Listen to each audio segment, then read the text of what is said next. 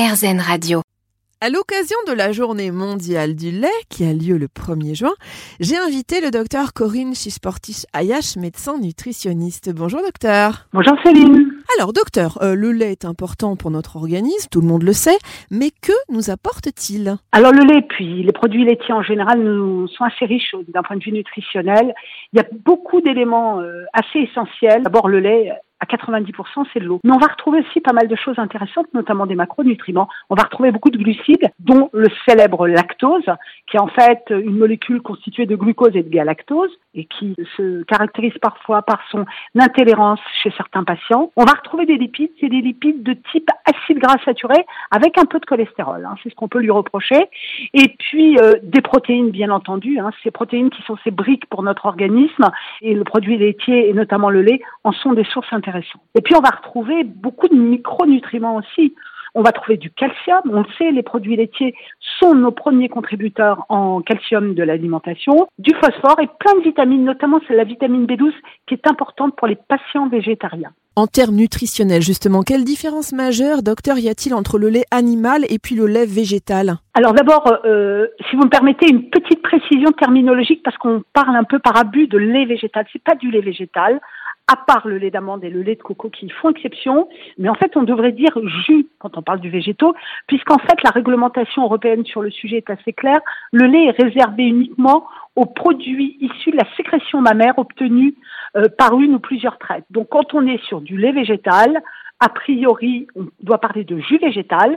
Alors si maintenant on regarde un peu la composition nutritionnelle, on est sur des produits qui sont très différents. Le lait végétal, en fait, c'est une boisson qui est issue de l'extraction réalisée à partir de végétaux, que ce soit des céréales ou des oléagineux essentiellement.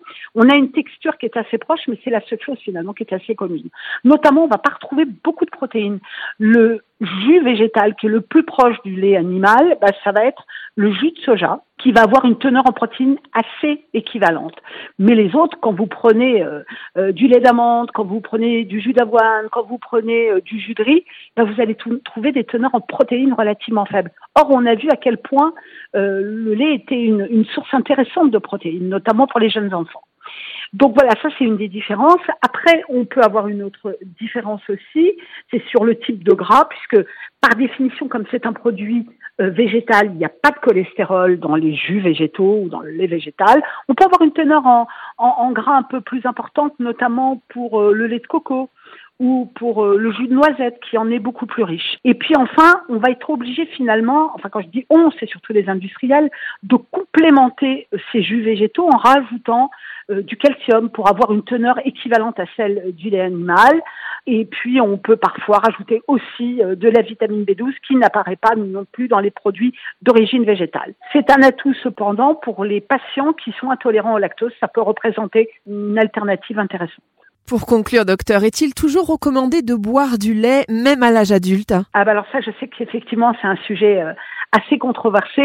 Pour moi, je n'y vois pas d'opposition. Euh, en fait, tout est comme toujours euh, en nutrition, c'est une affaire d'équilibre, de quantité et de bonne, de bonne, de bonne gestion. Évidemment, boire un litre ou un litre et demi de lait par jour n'a aucun sens. Il n'y a pas de raison d'être dans un abus pareil. Pour autant, quand on est sur des recommandations correctes, si on intègre finalement notre portion de lait à l'équivalent de nos deux à trois portions de produits laitiers par jour recommandées en situation physiologique, eh ben, ça pose aucun problème. Docteur Corinne Chichportichayash, merci beaucoup. Avec plaisir. Et je rappelle que vous êtes médecin nutritionniste à Paris dans le 16e arrondissement.